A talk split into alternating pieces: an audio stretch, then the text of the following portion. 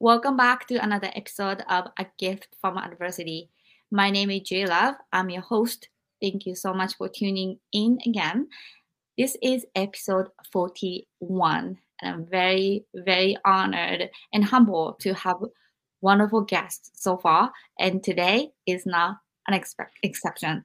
Today we have Kellan Fluckiger from Canada. Before I introduce my guest, I want to introduce my book, which is A Gift from Adversity. My book is about my life. Subtitle is Overcoming Sexual Abuse, Domestic Violence, Bullying, and Homelessness. And I wrote this book after I've done tons of motivational speech and guest speaker opportunities that people ask me if I have a book, and I didn't. So I felt really compelled to tell my story through the publication after I published my book in 2020, which is now available on Amazon. A lot of people reached out to me and told me they are also the victim of sexual abuse, domestic violence, and homelessness, bullying. And I felt compelled to create a platform where people can discuss and talk about their adversities and tools that they use to overcome and a gift that came from it. So let's invite our guest tonight. Thank you so much for being here, Kellan.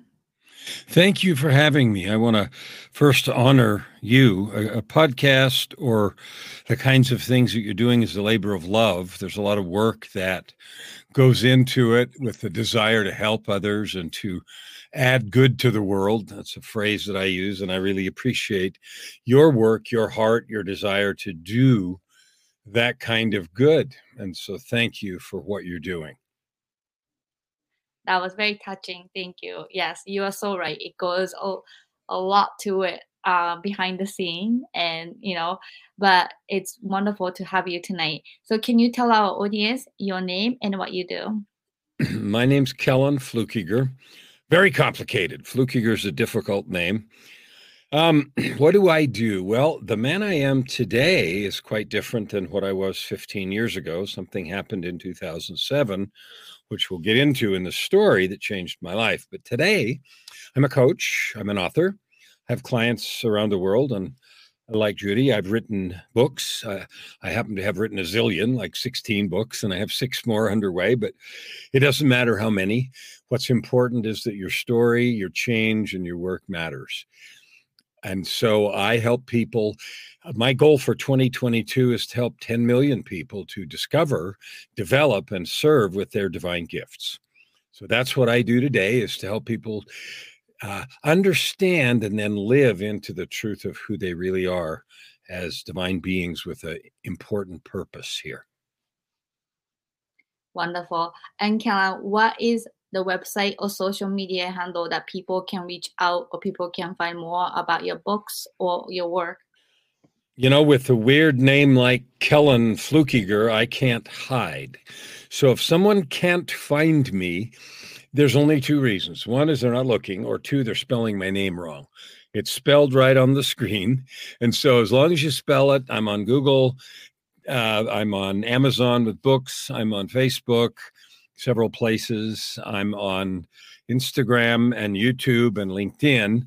I don't do some of the others, but I'm really easy to find because my name is so uh, peculiar. Well, and when I went to get my website, I didn't have any competition, right? like I didn't have to buy it. It was two dollars because, like, who would who would want www.kellanfluckiger.com except me? Well, thank you so much for sharing that. And then, where in Canada are you located? I'm in Alberta. The Canadian provinces are huge. Like Canada is bigger than the US, but there's only 10 provinces. So every province in Canada is like gigantic. Uh, Alberta's bigger than Texas, for example, and it's uh, straight above Montana. So I'm on the west part of Canada. I used to live in Phoenix, and if you draw a line between Phoenix and Santa Claus at the North Pole, you go through my front yard in Edmonton. So I live in the frozen north in Edmonton, Alberta. So just as I talk that Edmonton has very special memory that my host family, when I was 18 years old, a long time ago, took me during the school vacation. We uh, drove from Washington State to Edmonton, Canada, and we went to the biggest mall. By then, uh, we were in different floors, had themes. I think we were like a traffic theme, like you know, floor. I remember that um that we were the amusement park inside of the mall. Yeah, there's it's called West Edmonton Mall, West Ed for short, and it for very many years was the largest mall in the world. It has a big pirate ship as a like a, an attraction. It has a huge amusement park with roller coasters. It has a full-size hockey rink. It has like six or seven of those at different ends and it literally is number 1 big enough to get lost in and two the hallways and chambers there's so many that there's lots of people that live in there and they actually call them mall rats. So there's people that live just enormous that place. Yeah that's crazy. So that's my connection to edmonton. Um, so kellan thank you so much for being here tonight. Let's move on to our first question which is the adversity. So what was your adversity I was raised in a home where the discipline that I received as a child today would be felony child abuse, and I would be removed from the home. My mom got married young, and she was really fanatic about religion and discipline a certain way. So I got beat a lot, a lot of physical and emotional abuse that was quite serious. I remember even all the way through high school uh, like getting dressed last in the locker room at PE because I didn't want people to see I was black and blue because there was something wrong with me. Like, why am I so bad that I, you know, I'm I, am i am black and blue and that sort of thing. What happened with that is I left home at 17 and I believed with all my heart that there was something wrong with me like i was i was broken and everything was sort of my fault and i never I was always frightened. I never talked to anyone about any of it. And so I lived the next 35 years from 17 until I was 52. That's a long time. Never speaking to anyone, living uh, a life of creating big success. I got good careers. And then I would internally feel like I didn't deserve this. So I would sabotage it. I would do things that would wreck it and then I would do it again and do it again. So in those 35 years, I was married and divorced three times. I created huge career success several times and then lost the jobs. I was in and out of rehab. I had addiction problems and everything with all of that conflict uh, in my heart. And and the silly thing, it's silly now, but at the time I didn't realize that you could actually get help. So I never talked to anyone. I never got help. I thought I was supposed to do it all myself and that there was something wrong with me if I couldn't. So I was alone. My family sort of disowned me. I was taken off the Christmas card list and nobody nobody talked to me and I was basically alone for 35 years and ruining my life and other lives around me uh, because of my dysfunctional attitude, belief about myself and about life. So that was the hardship. And it went everything from like my addictions were severe. At one point, I had a $3,000 a week cocaine habit, and I was making so much money that didn't matter. So I was never homeless. I was sort of living this double life where on the outside it looked like I was successful, and behind the scenes, I was an absolute disaster. So that's what I struggled with. And my ex spouses and my kids and everything suffered the consequences of having a someone that broken uh, as a role model, which was obviously bad. So that was really the the situation. I mean, there's lots of terrible details, and I wrote a book like you, and it's called Tightrope of Depression: My Journey from Darkness, Despair, and Death to light, love, and life. And during that time, I attempted suicide a couple times. And, you know, as as ugly as you can think of it, the answer is yes. So that was the adversity, the cause, the effects, and that went on for till 2007. It cha- everything abruptly changed in 2007. So that's what happened, and that's the mess that I created and lived in for those years. Well, Kellan, I cannot thank you enough for sharing bravely with our audience. And adversity is something or abuse is something that people are afraid to talk about and people sabotage themselves. Not only like what you said about your life but you definitely affect somebody's lives around you. And when you are in the middle of these adversities you just don't even know that you're broken you just even know what you are doing well, I, I had, I mean, I attracted as life partners women that I married, broken people. One of the women was raised by an alcoholic stepfather and was told she wasn't wanted. But I didn't know what that did to a person. So I didn't help her either. I didn't know. And I had another woman that I was married to whose mom committed suicide when she was 12.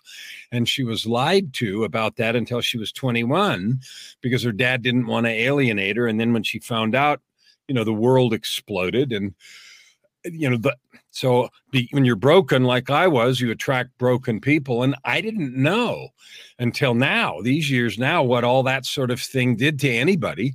So i was no help and i didn't know how to offer help and i didn't know how to ask for help. I only i did the one thing i knew how to do and the one thing i knew how to do i knew how to make money. So i made a lot of money and sort of imagined that making a lot of money was going to fix everything. And of course, it doesn't. It just allows you to dig deeper holes for your misery.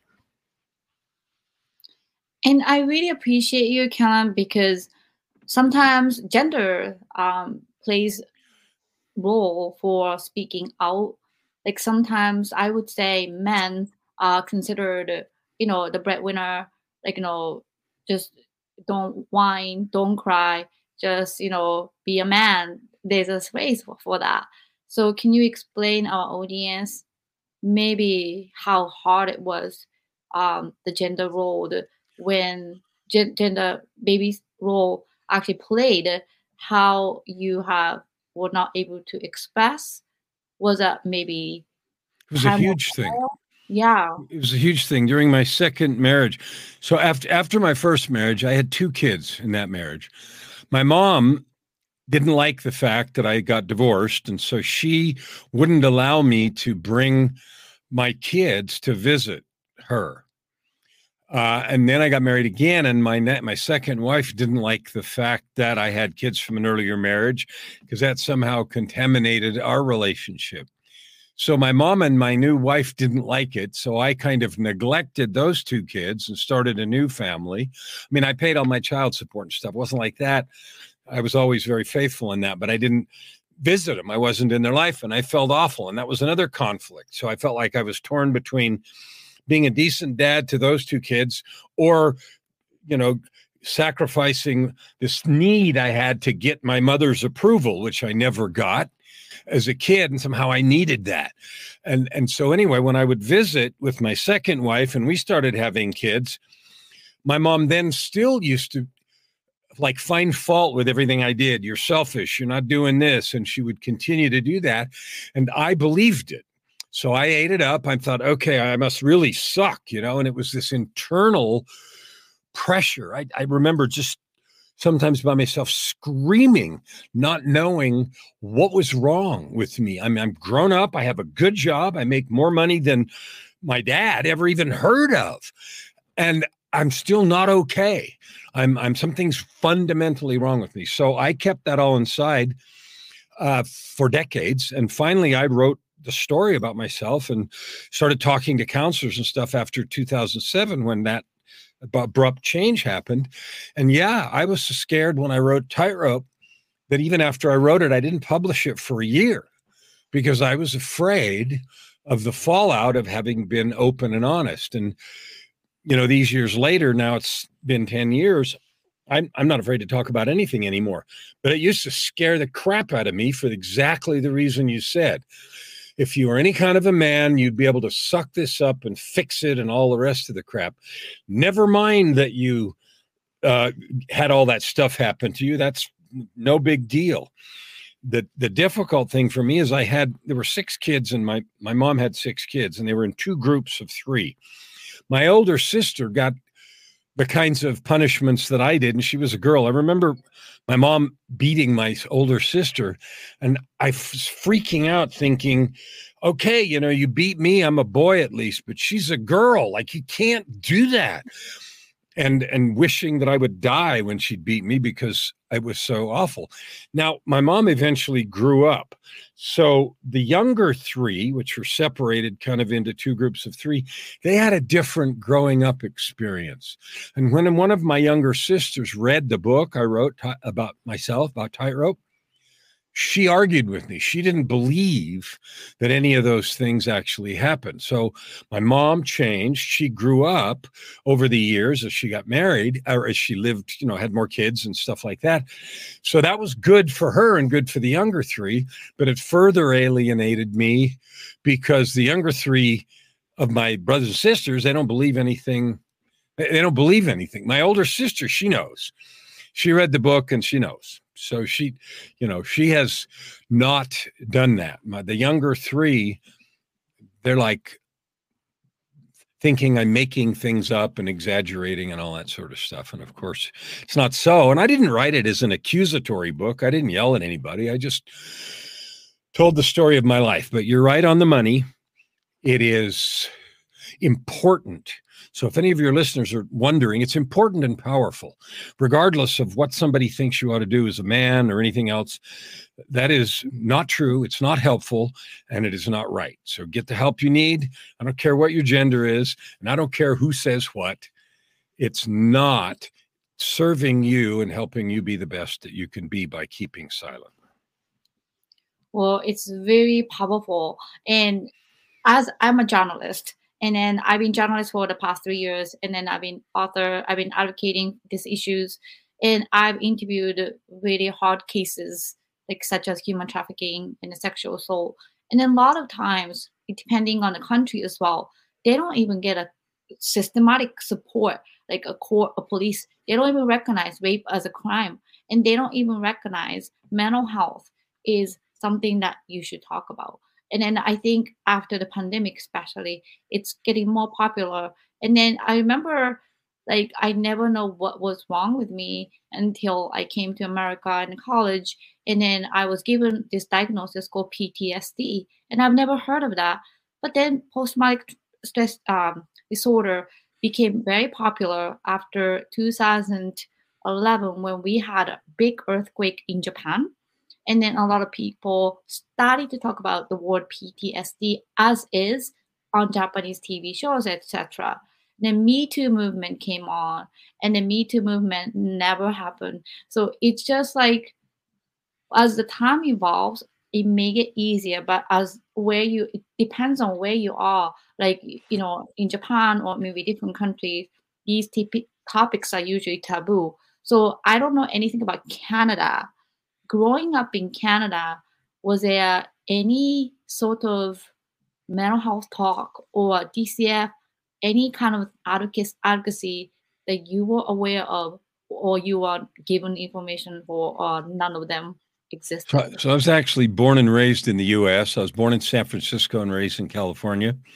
Uh, coming to Canada was part of later in my career, and I have dual citizenship now, so I'm back and forth as I as I want to. But anyway, no, the answer is no. You're not supposed to talk. It's all private, it's in the family, and nobody talked about mental health.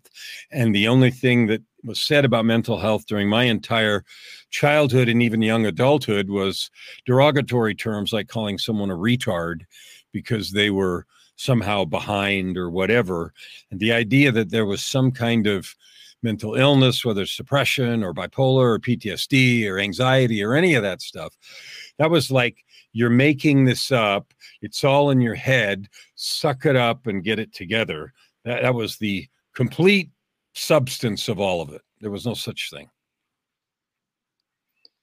Yes, unfortunately. Oh, well, I didn't realize that you grew up in America, but you know, I thought America was a lot more advanced than Japan.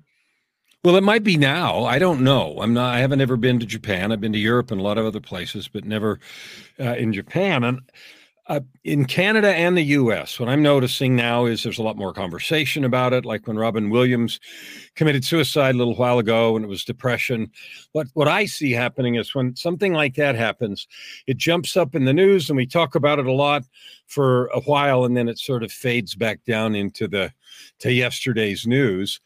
I do notice that in the last three or four years, particularly with this COVID thing, there's been a lot more conversation. It's a lot more open, and there's a lot more help offered, you know, suicide helplines and all that sort of stuff. When I was, I mean, you got to remember, I'm 66. So growing up in the 60s and 70s, there was no such thing. Uh, I never even heard of it. I mean, I graduated from high school in 1973, and I'd never heard of such a thing and I never heard of something like that until like the 90s, which is still 30 years ago, but I was already 45 and in the middle of this mess by then. Yes.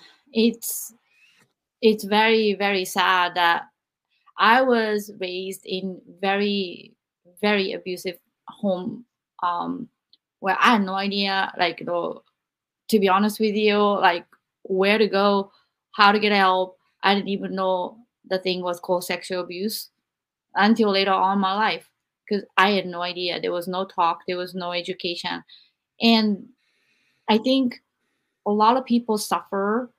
Um, and then the reason why I wanted to create this platform is that people can understand the magnitude of the trauma that we experience in our life can completely change our life path and it affects so many years although the incident may have lasted a few years span. So, how old do you think you were when the abuse was the most severe? I don't know. My entire memory of childhood was one of violence. Uh, my greatest memory of childhood is fear like my my mom used to read to us. So i remember her voice reading and that was soothing and beautiful. And she played the piano well and when we go to bed at night i remember her playing the piano and singing and that was a beautiful sound. And I, I, I remember those times and they're near and dear to my heart. But the greatest memory of my childhood the powerful ones are hiding in my room wondering why I was so bad that i had to get beat every day uh, you know, some particularly bad ones stand out in my mind. We had a rule not to go out. My parents were gone, and for some reason, there were three of us in the older group my sister, me, and then my brother. That was the older three kids. And my younger brother and I were home. We went outside one day to play football in the street with some other kids, and we did. And then we came back in. And for some reason, my mom came home and she suspected we'd gone out. And so she asked, and I lied and my little brother lied, but he didn't do that very well. So he knew, uh, she knew. And so she asked him and he confessed. And so she spanked him and, you know, more than he deserved, but spanked him and sent, to, sent him to bed because she didn't want him to see what came next. And she just beat the shit out of me because I was the older person. And I remember hiding in the corner of the kitchen, wishing I would die, not to escape the pain but because that was the only way in my mind I could conceive that my mom would get in trouble for what she was doing. I wanted to die. And that wasn't the only time. I remember wishing that a lot. I wished I would die so that somebody would find out. And again, it seems difficult to understand now, but telling someone, tattling on my mom, just was not in the cards. It was too horrifying, frightening to do such a thing. Yes, I I never understood why my father was beating me up so much to the point I couldn't even breathe or I couldn't even feel. And I just didn't know why and I didn't know what triggered him is sometimes like as simple as the baseball team that he liked lost the game he started to scream and then just throw a tantrum and then I don't know like as a child when your caretaker who's supposed to protect you is the monster that you have to live with and the perpetrator that you cannot escape, you are completely trapped. And you just have nowhere to go. Absolutely nowhere to go. Mm-hmm. Did you have I, a friend? I felt like that. What's that? Did you have any friend growing up when you are? So this is no, I didn't. I didn't learn how to.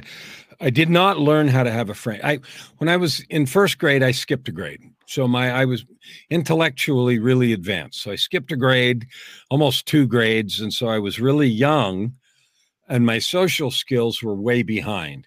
So I didn't fit into my school grades at all.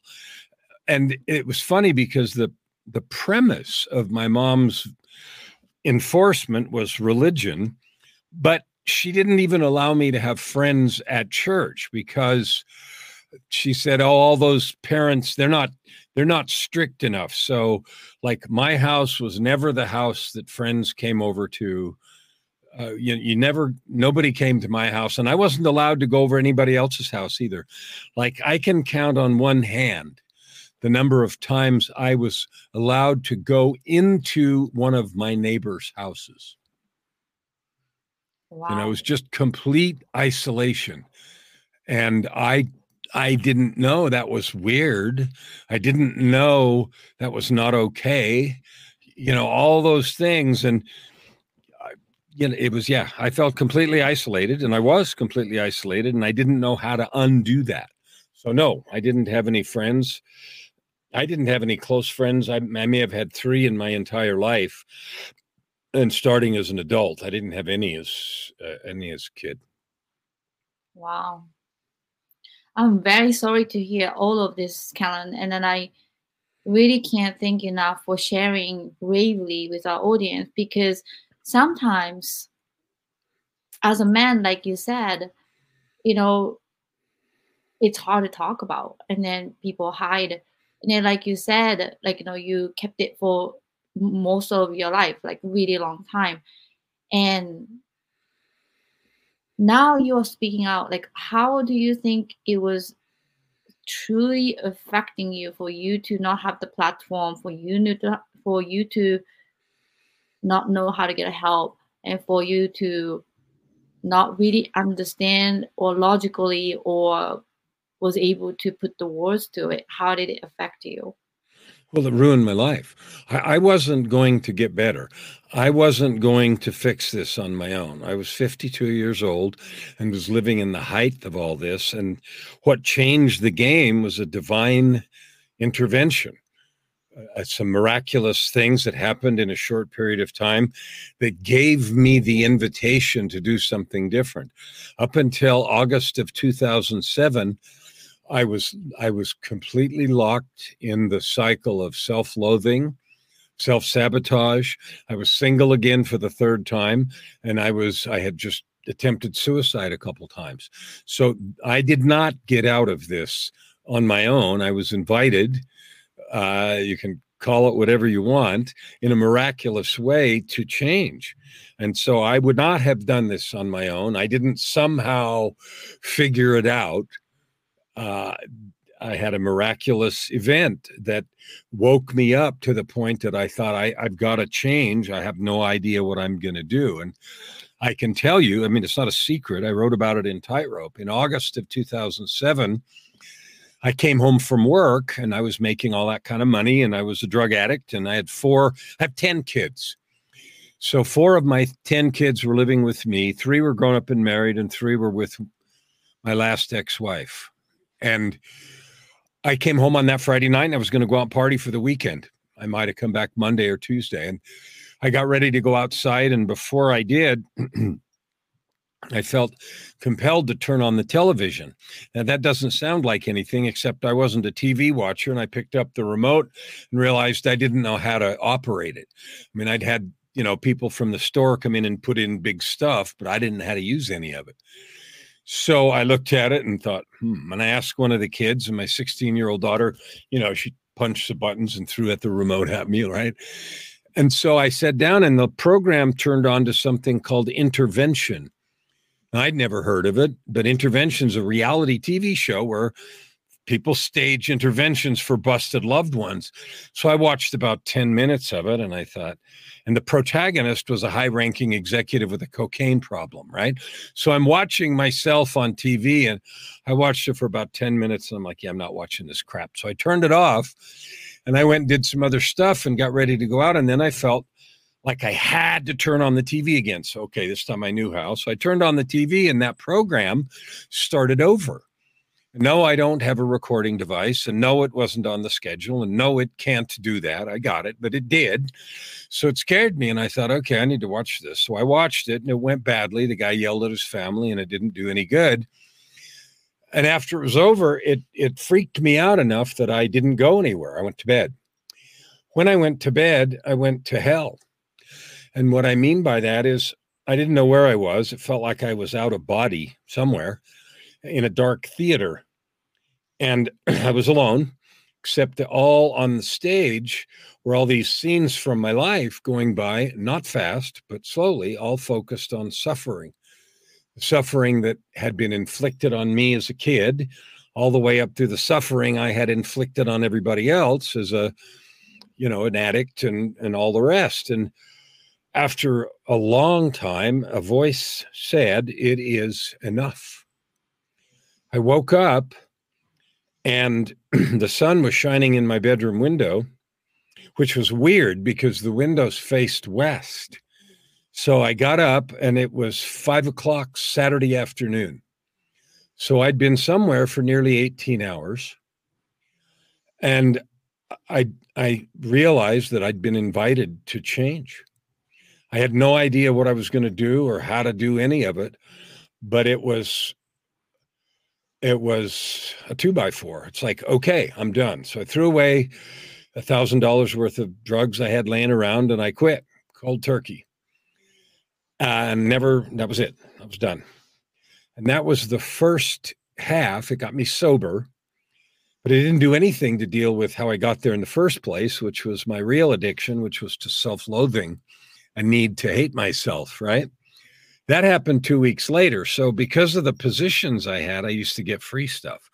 Like when you're a high level executive, people from other companies and CEOs and stuff, they give you stuff because they want you to like them, right? So, one of the things I got was a pair of tickets to see Yo Yo Ma, which you probably know who that is. And I'm single again for the third time. And I'm like, yeah, be ashamed to waste this ticket. So I asked in the groups that I managed who likes classical music. And some lady in one of the groups said, well, I do. And I said, Have I ever given you anything before? And she said, No. I said, Okay, fine. See you there. So I gave her the ticket. We met at the venue. The concert was spectacular. And halfway through, you got to remember, I'm two weeks stone cold sober at this point. Halfway through, I had this feeling like I re- recognized from a couple weeks before. And the voice said in my head, You need to marry this woman. And I said, You're insane. I've screwed that up three times, and I obviously don't know how to do this, so we're not doing that. Later that night, we were backstage because they were backstage passes. And the voice came back and said, Yeah, and you need to tell her tonight.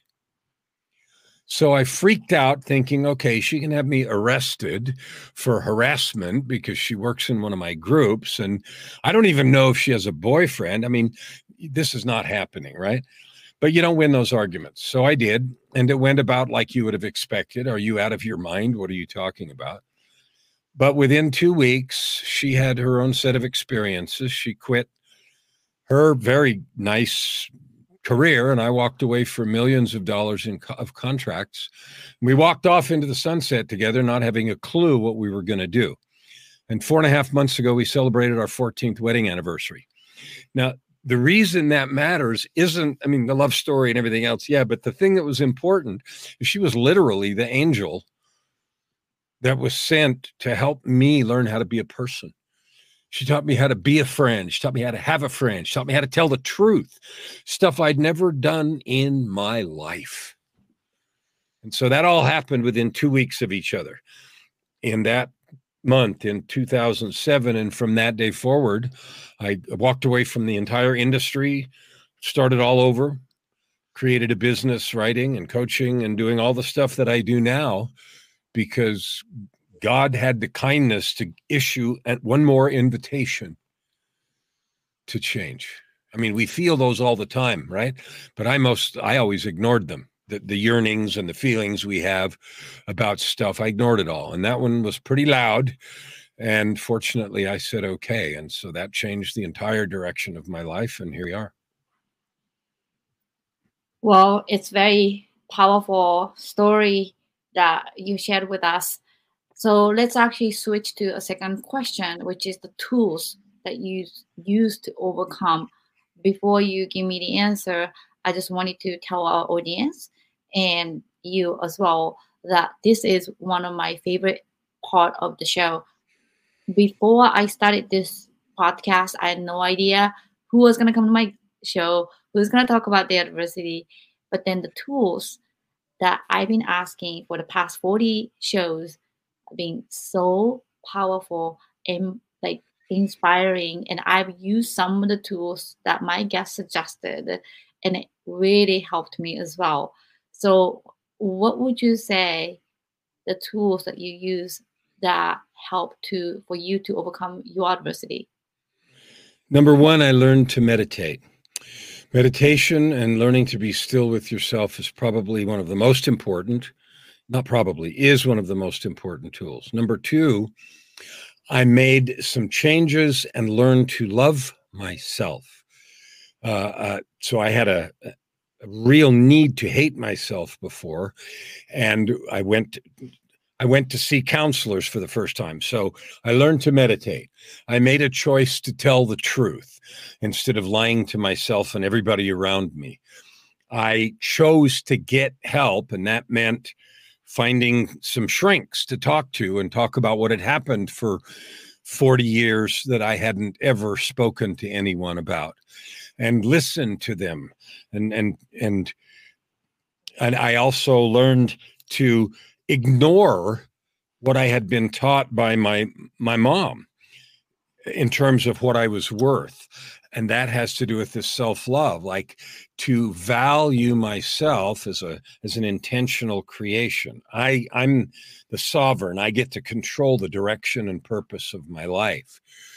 So those are those are some of them beyond that i changed uh, made sure i exercise. I have a morning ritual every day and i use the acronym spem which stands for spiritual physical emotional and mental and I help clients that I coach with to create a ritual of of that works for them. It's not prescribed, but it's like intentionally create yourself how you want to be for the day. And that creation of a morning ritual, learning to meditate, choosing to get help, learning to tell the truth, and learning to trust and be vulnerable before I was like completely closed and would tell whatever story I needed to and you know just ignore everything else. So those are some of the like five things that have been absolutely critical uh, in terms of changing uh, who I was and rewriting the narrative or writing the future of the narrative. You can't rewrite the past. And one other thing is really important, and that is there's a truth that I used to overlook and that I see a lot of people overlook, and that is the future, starting with the very next second, is a blank page. It is not an extension of the past unless you allow it to be so. And internalizing the power of that truth has been monumental in learning to love myself in dismissing old stories eh, you know what i mean? And in taking control of the levers of my life to create what i want instead of what i'm supposed to do or what i'm worth or worthy or any of that other nonsense that all comes from back there somewhere. I love the last part that you said that your future is in your control 100%. And a lot of us, as a survivor, I have to say that we sometimes, you know, like what you said about self sabotage, manifest this drama and this word uh, dramatizing. So something happens, but you made it you you make it worse. Like you kind of, you know, instead of like brushing off, like you kind of make it worse. But then because of the magnitude of abuse that you have experienced, you don't know better. You don't know how to get out of it. You don't know how to get an air when you are drowning. So I would say the last part, especially what you said about you do have the power for your future. You don't know what's going to happen. And then, so why would you manifest something bad to happen and then keep sabotaging your life? One of the things that I found really helpful is uh, because of the way I was raised, everything was either black or white, perfect or rotten. You know what? Let me invite you to do something 1% better tomorrow. Just 1%. 1% less fear, 1% less a doormat, 1% less negative self talk, just 1%. Just notice it and turn, turn the knob down 1%. And then do that again and do that again. Now, anybody can do 1%. Well, if you keep doing that in 100 days, it's 100%. I mean, it's not like the 100 days are going to pass either way, right? And so when I, I used to try all or nothing, like set goals like all or nothing. And if I didn't make it, oh, you suck, you know, and I'd beat on myself. And the answer is, yeah, you're never going to get there that way. So go for 1% and then one more and then one more.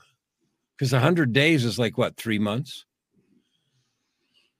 that is very very very powerful kellan so yeah i i really appreciate you coming here and then talk about your adversity and the tools that you use because it's nothing more powerful than somebody who understand the trauma who talk about the tools that can actually work.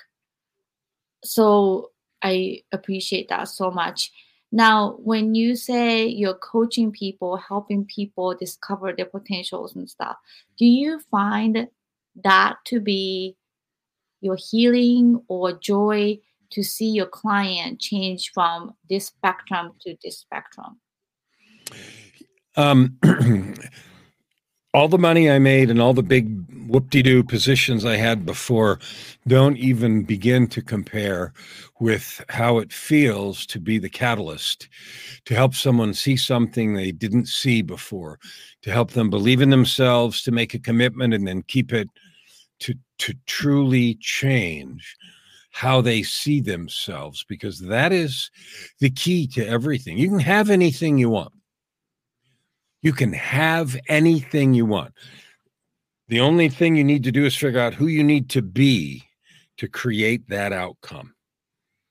Okay? Eh, lots of times we we think, "Okay, I have to do this and do this and do this." It's like a person who's overweight. I was very heavy at one point in my life. And when you go, if when I, you go at it with, okay, I got to exercise, I got to change my diet, and I got to force all this stuff, it's like a white knuckle ride. Okay. If instead you, you, change your mindset to I am a healthy person, I honor my body, I love my my container that holds my spirit, and I really want to be this vibrant, healthy person, then well, of course I don't eat that crap because I'm this. And so it changing how you're thinking and how you're feeling, that's that's 95%. And the doing part is like 5%. But we focus on the doing part without changing this. And so it's like trying to drag a rock uphill, a great big rock. Change how you're thinking and feeling. Do that work. That's why meditation and all of that stuff is so powerful. Because if you change what you believe, about yourself, doing something different is easy. Because I don't believe that old crap anymore. It's very, very resonating to me. It's I I just don't I just don't have word how to describe when somebody is so severely abused and traumatized and have that shift to see yourself as somebody valuable, somebody with potential, and truly be able to internalize and be able to move on to your future, that is so difficult. That is just, I don't know how, you know, how many years that I suffered. And then I don't know if I'm really completely overcame my trauma because some some of the days I do that.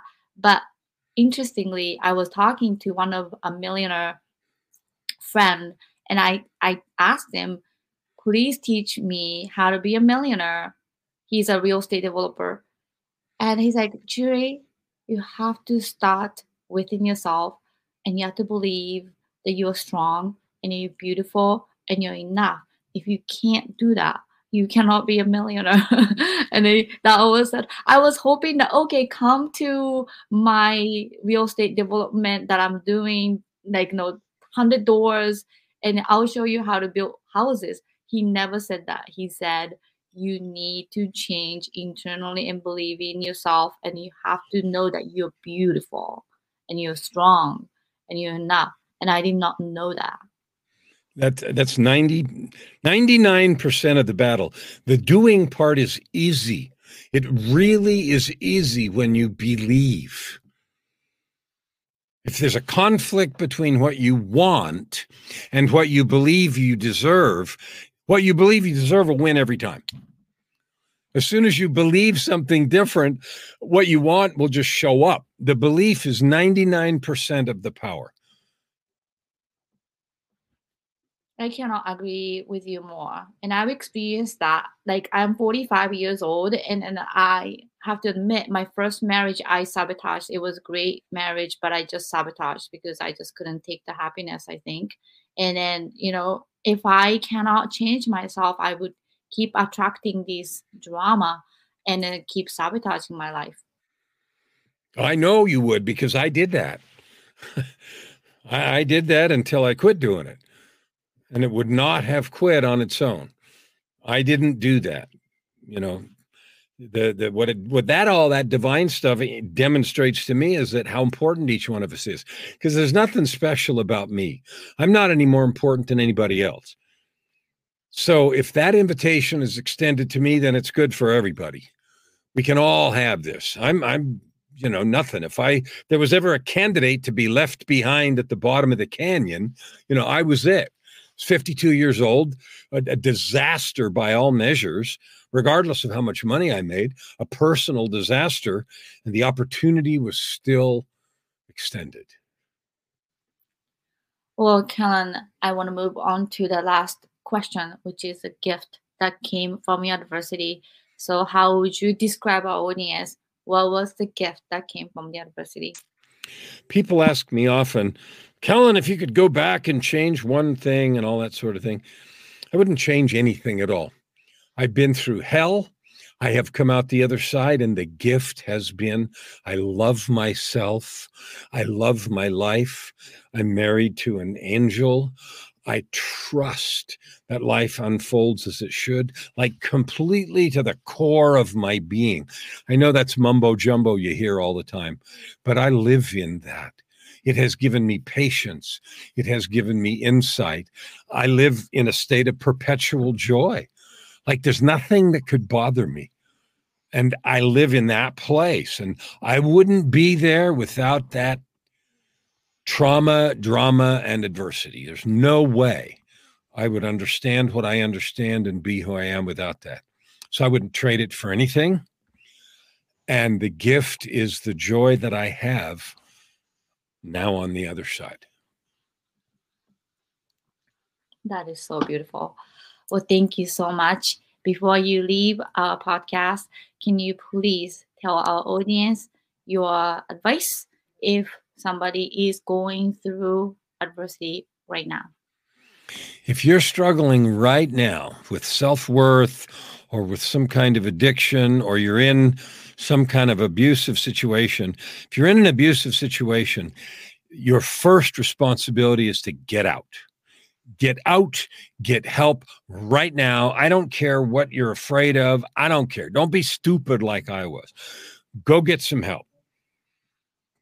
Go do that, right? Like right now, tonight, today, whenever this podcast comes out. Get out of a dangerous or abusive situation. You can't do anything until you're physically safe. The second thing to do is start working on that self love, that worthiness. And I don't care who you have to talk to a counselor, two counselors, a priest, whatever it takes so that you can begin to see the glimmer of worth. Because if you've been in an abusive situation, one of the most worst things that happens is the, the constant attack on your value. Because when someone abuses you you you you internalize the idea that somehow there must something must be wrong with me because of how they're treating you. That's just not true so get out of the situation and get some help and the third thing is uh, know this i don't care where you've been i don't care how long it's been i don't care what has happened it is never too late Never, under any circumstances, is it too late, too far. Never. You can start today, right now, right where you are. That is an absolute certainty. So that's what I would say. Thank you. I absolutely want to echo with you, and I want our audience to know the reason why I started this podcast and a gift from adversity, my book, and the guests such as Kellan coming to speak about the adversity is to let you know that you're not alone and there is a help and that you are not crazy. You are in a situation where you didn't have a choice. And you should know that by now that there are so many ways that you can help yourself reaching out. Mental health talk is getting more and more normalized, which I would like to see more. So I can't thank you enough, Kellan, for coming to my podcast tonight and sharing all of your experiences and wisdom, love, and kindness. You're welcome. And again, I want to honor you for the work that you're doing to add good to the world. Thank you. Happy to be here and happy to connect with anybody that wants to chat. And I honor you for the work that you are putting your heart into. Thank you so much. Well, thank you to our audience for checking out another episode of Gift from Adversity. Have a wonderful night.